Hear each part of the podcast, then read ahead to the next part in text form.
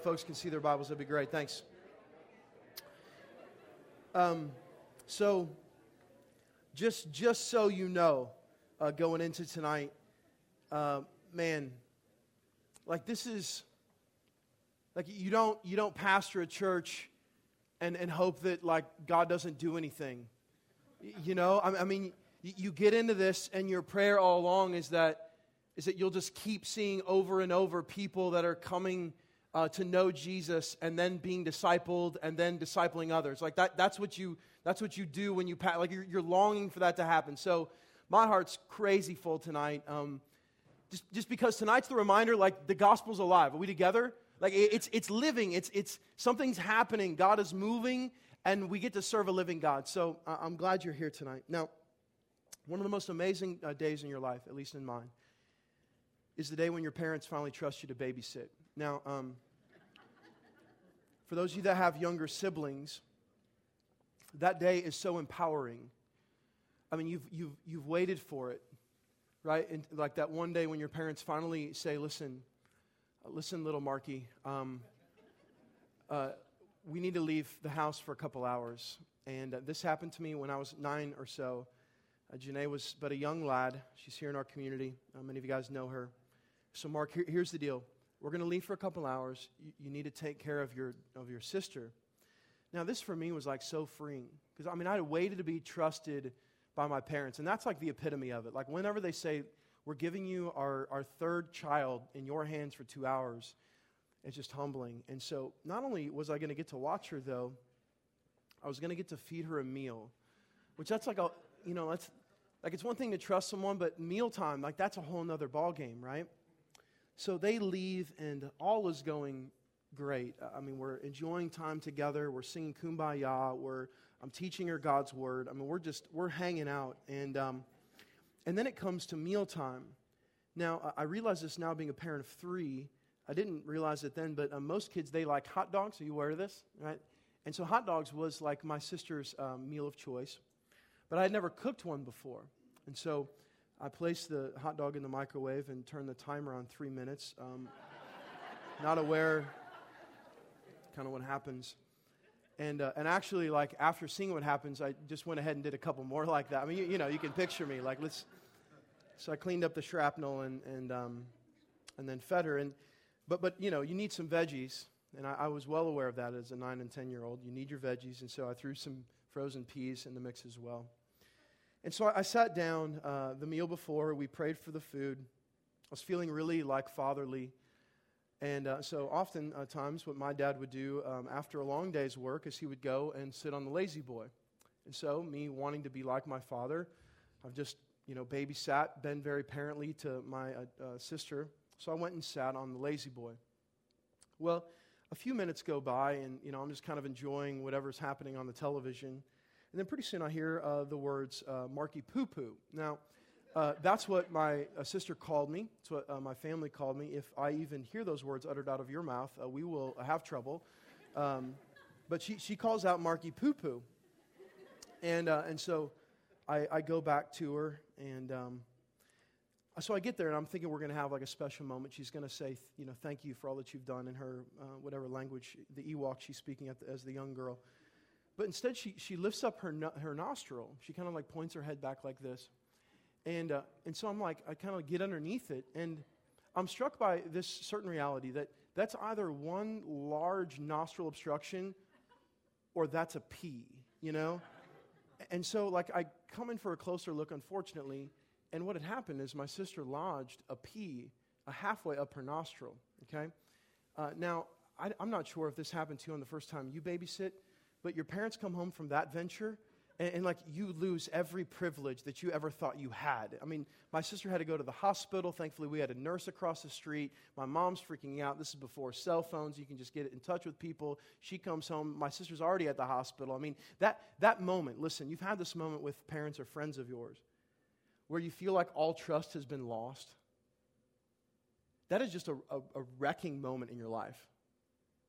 Like when you've, when you've or someone else has placed trust in you and you've lost that marriage, relationship, friends, whatever. Can we just agree like that is just a wrecking moment? There's like few things that dig in your stomach more. And in that moment for me, my, my parents come home, they're like, seriously? Like two hours and a hospital visit the first time, right? I mean, I didn't watch her again until I was 18, for heaven's sakes, you know? Um, that moment is so wrecking. I've been pondering a lot uh, as we began Hebrews the fact that we would finally get there. What I mean by finally get there is we would finally get to chapter 11. It's been a long journey. Chapter 11 is the most um, famous chapter in the book of Hebrews. And the whole tension of chapter 11 is this concept and reality of faith and trust.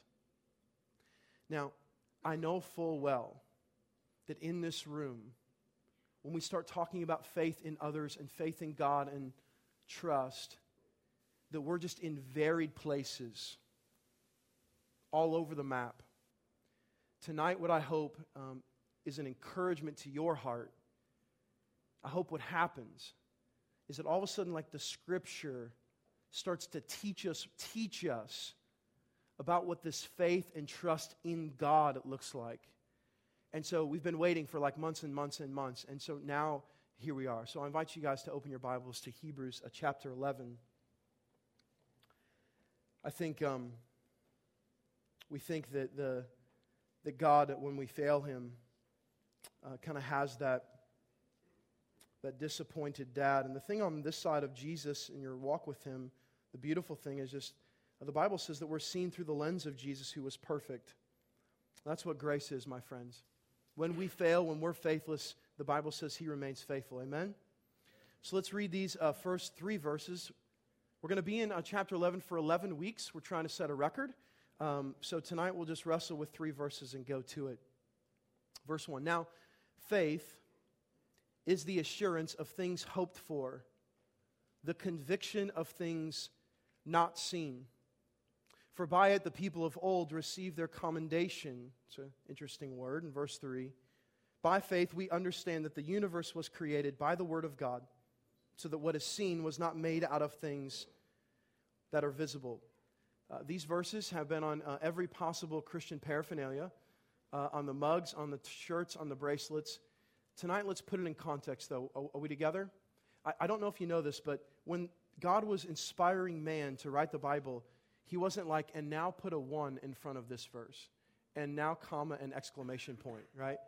So later, as the Bible is compiled, the numbers, the verse titlings, the chapter title, all those things are added later. So the cool thing about these three verses is that they connect with the end of Hebrews 10, which said this But my righteous one shall live by faith. This is uh, again quoting Habakkuk, like we saw last week, Habakkuk chapter 2, verse 4. And if he shrinks back, my soul has no pleasure in him. The righteous one shall live by faith. Verse 39 But we are not of those who shrink back and are destroyed. Look, look at this. But of those who have faith and preserve their souls. Ten chapters worth in Hebrews talking about the supremacy of Jesus and how the new covenant is way better than the old covenant because the new covenant is what ushered in the era of Christ as Messiah. And so this transitions from we're these people, we're not weak, we are these people of faith. And so then he says in verse 1 now faith is the assurance of things hoped for, the conviction of things not seen. Let's break this down in three components. Now faith is the what? What's the word? the assurance, a better foundation, firm foundation. I love the words is the. Like, this is our definition of faith. That means it can't be less than that. Faith is the assurance. That means it can't be less than the assured. You guys see what I'm saying? If faith is the assurance, that means anything less than that, what? Is not faith. So, right off the bat, as we're getting into this long chapter, we have a crystal clear picture of what faith is. Now, I want to wrestle uh, through this with you because I know many of you guys come in here in one of these uh, three categories. Next slide. Uh, for, for some of you, your faith, assurance in the person of Christ and what he's done is completely non existent. Now, I bring these three things up and I'm going to talk through them so that as we're getting into this 11 week series on faith through chapter 11, we can just take a moment right now and just indicate where we're at. So for some of you, it's non existent, right? Like you walked in here, like these, these baptisms completely confuse you.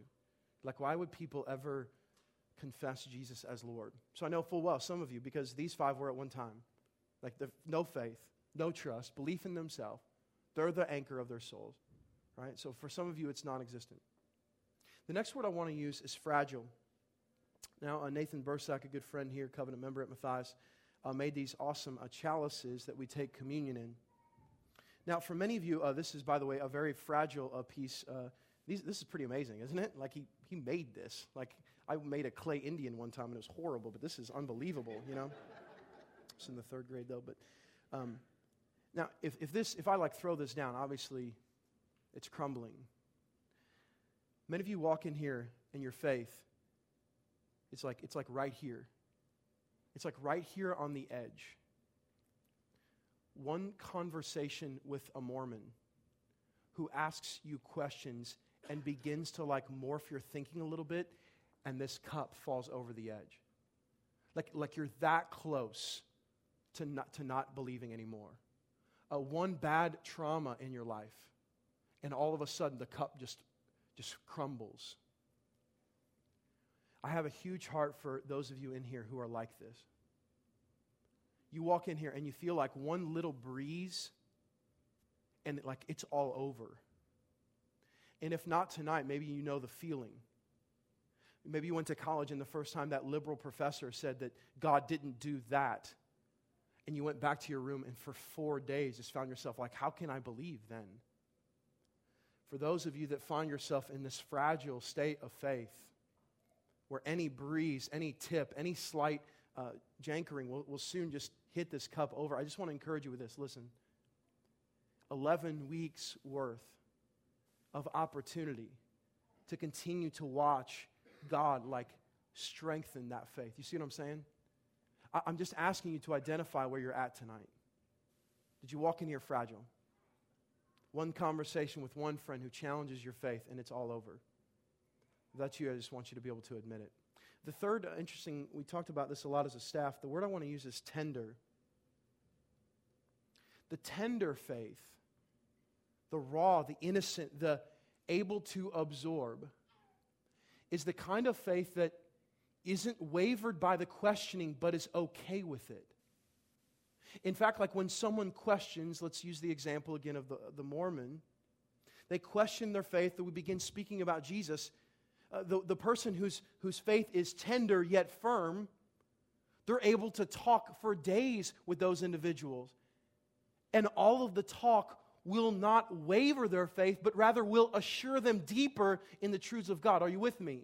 It's, it's, it's innocent, it's tender, it, it takes in, it's able to absorb. It sits in the liberal classroom when the professor is saying all kinds of things that go against the scripture, and the tender faith is able to say, I understand why you're saying that, but I don't agree. And here's why and the questioning and the turmoil and the chaos in the world seem for these kind of people to deepen their faith. They go through crazy things in life, they experience death and distress, and it's as if their, their trust in God sinks in. So I recognize full well some of you walk in here with that kind of faith. Where any conversation about the things of God though it may challenge your faith, it continues to assure you. You're not wavered by just a little breeze, it, you're hunkered down. So, listen, here's our prayer going into this. For the people whose faith is non existent, we're praying that God does a work in your heart. Faith is a gift. I cannot speak faith into you. I know there's a faith movement all around us. People who are saying, by faith this, by faith that. Faith is a gift from God, and I can't speak it into your life. Like all of a sudden, I can't be like, and boom, like all of you trust. It comes from God, so that the scripture says, no man may boast. Are we together? All right? So, for, the, for those of you who have a non existent faith, I'm praying that through this journey, you'll keep coming back and we'll keep wrestling and pray that God will do something in your heart. For the fragile, I pray that God continues to assure, teach, hone, break your heart so that as we entrench in the scripture, you go from like this, it could all be over tomorrow to, no, no, no, no, no. Like, God is so real to me right now. You say anything against my faith, and it will just reassure me of his power, right? And listen, for the strong, the tender, the firm, I hope that these uh, next 11 weeks for you, that they just like dig in so much deeper. That as we gaze at these things, you celebrate the faith God's given you. Are we, are we together? You're able to like sit back and say, Thank you that I'm able to trust not in myself or a culture, but in you, God. So faith is the assurance. It can't be less than that. It's assured, it's firm, it's foundational. Uh, go back to verse 1. What does it say next? It's the assurance of what? Things hoped for. Now, this is so crazy. Last week, listen, we talked and wrestled with our comforts. Remember this? The things that like make us comfortable, the things that we're drawn to. What you hope in reveals what you believe in. What you hope in reveals what you believe in. So, for those of you that in times of turmoil, chaos, joy, whatever, you're reaching out for these temporary comforts, the things that make you feel better about yourself, the things that are temporary, that kind of reaching out reveals a very fragile faith. Are we together? Because listen, you keep reaching out for the temporary, and eventually the cup falls. Why? Because all of those comforts fail. They're temporary, they don't last.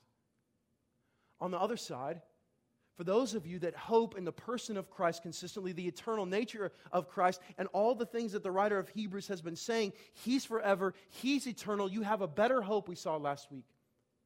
What it reveals in those people is a hope in the eternal nature of Christ. That's why faith is the assurance of things hoped for. Now, listen to this. This is crazy. One day, all the things that we hope for, listen, to this is one day, all the things that we hope for, we will see. The person of Christ that we wait on. And in our heart, we're saying, like, it's tough right now because I don't see him, but he's coming back do you realize that there will be a day that everything that you hope for will be, as the song says, your sight? You will see all the longings of your heart. Like, God, I hope you're real. I hope you're true. I believe you are. I know you can get me through this. One day, you will be face to face with that God who you've hoped for all along. Can you, for a second, just imagine the power of that moment when all of your faith and all of your hope is realized?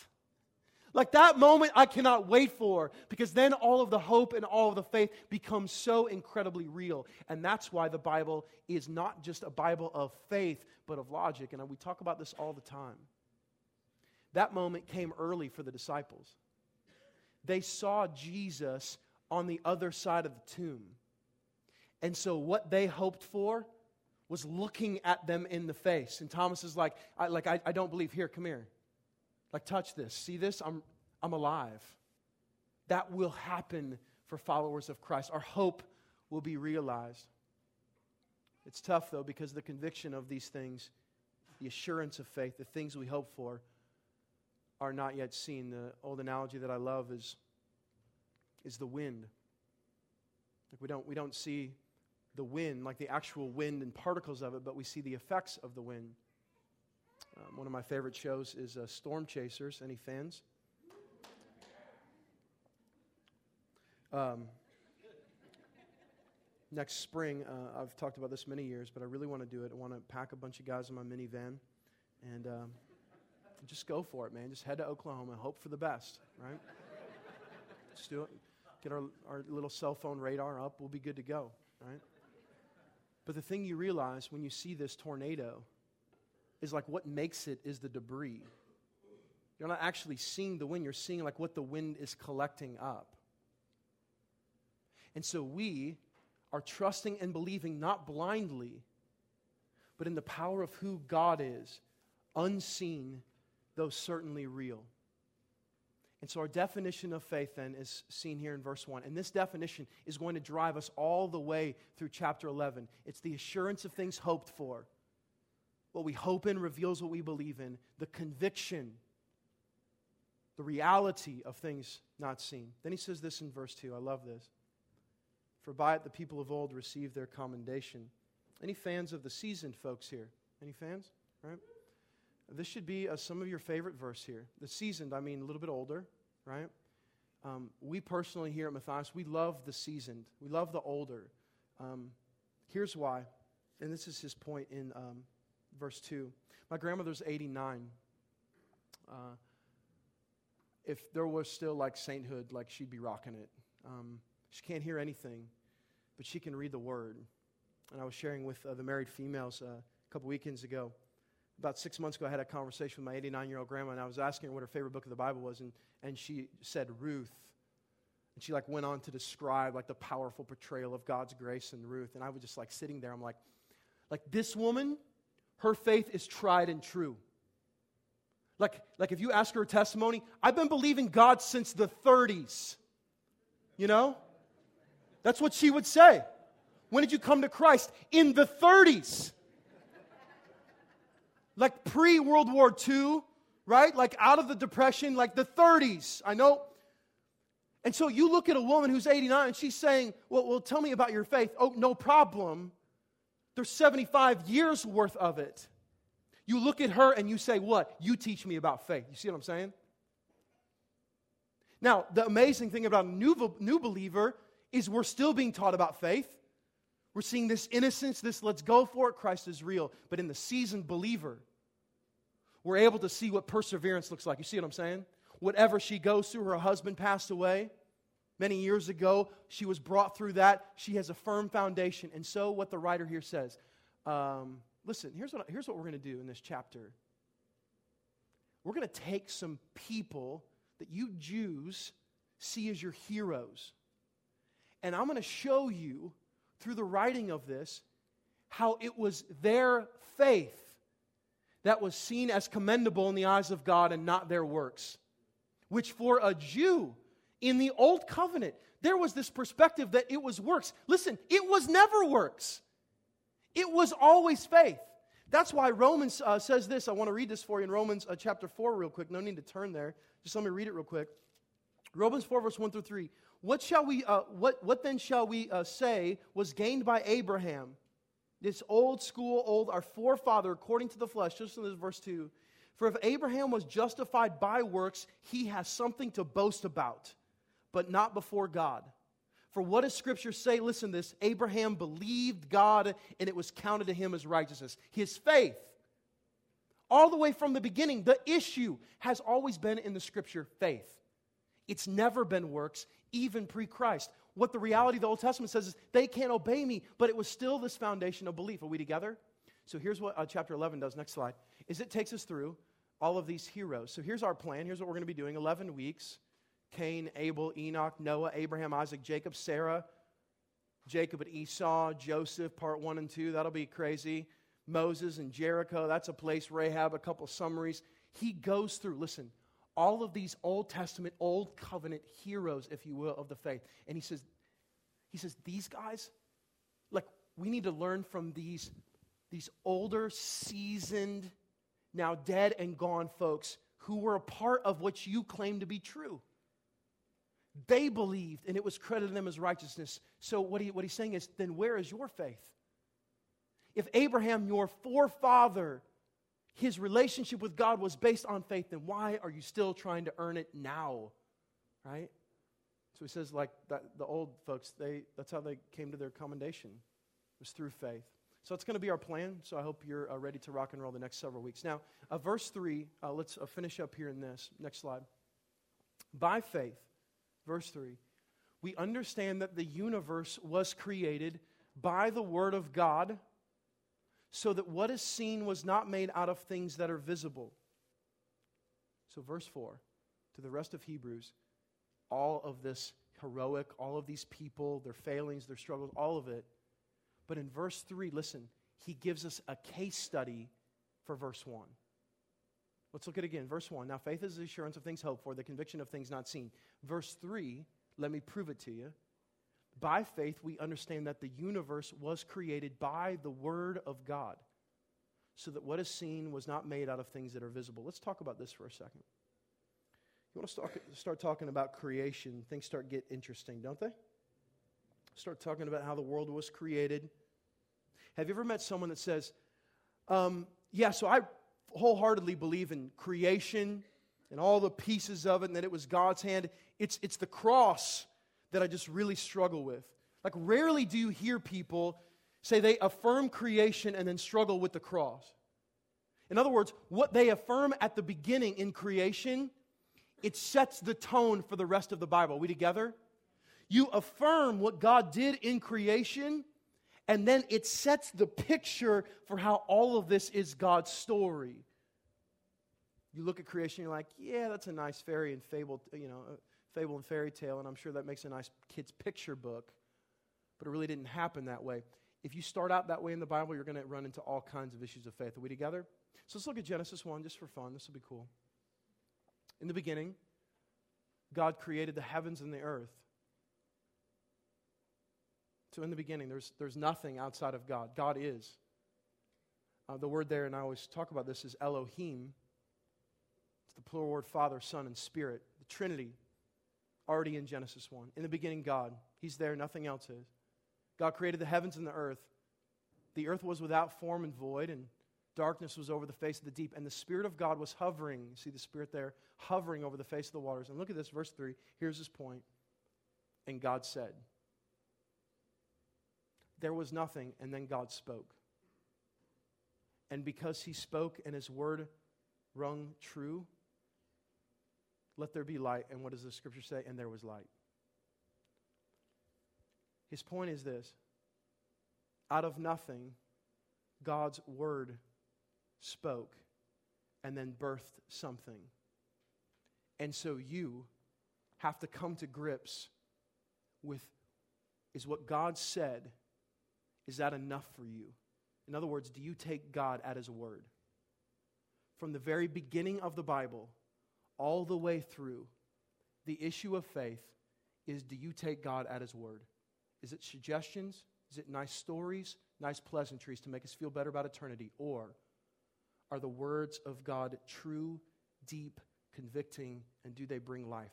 That's the issue. So he's like, listen, before we move any, any, any farther in this great line of biblical heroes, let's start at creation. Let's start in the very beginning. God spoke and it came to be. And so we sit back and say, do you take him for his word? Now, put back up verse 3 for me if you could. By faith, we understand that the universe was created by the word of God, so that what is seen was not made out of things uh, that are visible. Now, I want to encourage you guys with this. Um, a long journey through uh, 11 weeks worth of chapter 11. And one of the frustrating things as a pastor is what I've already talked about. I can't speak faith into you. I can't like all of a sudden like point to this slide and be like, all right, now, like everyone just believe now, right? So we believe we good? everyone's set, you know, and like all of a sudden high fives break out over the room and, and we're ready to charge hell with a water pistol and we're going for it, you know, like we're, we're it's go time. I, I, can't, I can't make that happen. And it's somewhat frustrating um, as a pastor at times because I long for all of your fragile faith to firm up, you see? I long for all the non existent believers to all of a sudden become existent, to start to believe. I, I long for those who have a firm foundation to be assured longer and deeper and wider. I, I, like, I long for that. That's the beating of my heart. So, what do we do? I think the first thing tonight is this is you get very honest with yourself about where you're at. Where is your faith tonight? non existent, fragile, tender, firm. And then from there, let me ask you this. No matter where that faith is, would you be willing, would you be willing tonight to pray that God would do a work through His Word to deepen your faith? Would you be willing to, to pray that? I can't pray for you. No one can pray for you. We can pray over you and for you and encourage you, but would you be willing to pray that as we start this journey? Would you be willing to say, God, listen, I kind of trust you in these things, but when it comes to this, I, I take full ownership.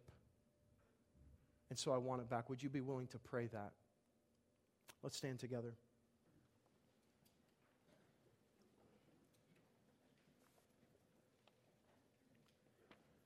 I uh, have the opportunity all the time to share at different places, and it never fails just about everywhere I go.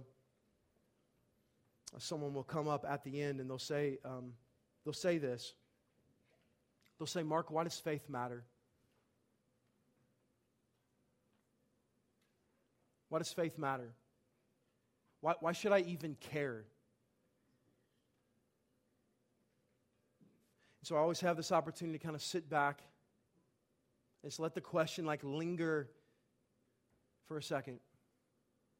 And then over and over and over, I'm able to share what God has done in my life. And so I say, listen, um, let me tell you why faith matters. When my parents were going through divorce, and like my family was being ripped apart, let me tell you why faith matters. Because in that moment, I had nothing else. I had nothing else. Life was just falling away. But in that moment, I had Him. And let me tell you this in these moments, as I watched my children be born, you know why faith matters? Because it's in that moment I realized, though these are precious gifts of God, they're nothing in comparison to who He is. That's why faith matters. I have these awesome beings that are, are made and they even look like me, but still, without you, I've got nothing. That's why faith matters. And in every day and every moment of my life, to say, does faith matter? I'm saying, no, faith matters, trust matters every single second of every single day because I'm consistently reminded without you, I'm nothing. And so it's in you I trust, in you I hope. It's in you that I find my assurance, you see? And then what's birthed out of that is men and women of God fully assured in the person and work of Christ. And so they say, then let's go. No more fear, no more holding back. I hope for you, I'm assured in you, and I wait till my faith is sight. You see? So, God, here's what I pray. I pray for those who are fragile here. God, please encourage them tonight. God, for those that feel like any little wind or wave could just completely pull the rug out, I pray, Father, for them. God, help encourage them. God, do a work in their heart and their life, Father, that would just deepen their trust of you, God. Would you please do it? Only you can do it. God, for the non existent, for the people who walked in here not believing that you're real, I pray that you, God, will just soften their heart, awaken their eyes, breathe salvation into them, God. God, help them experience the joy that's found in you, that their sins can be forgiven. God, I just pray that they'll believe that tonight, right now, Father. And God, for those who are tender, for those whose faith is unwavering, for those, God, who can just battle, I pray you'll continue to assure. Here we are, God, ready for the journey, praying what your disciples prayed. Increase our faith, O Lord. There's nothing sweeter, God. Thank you, God.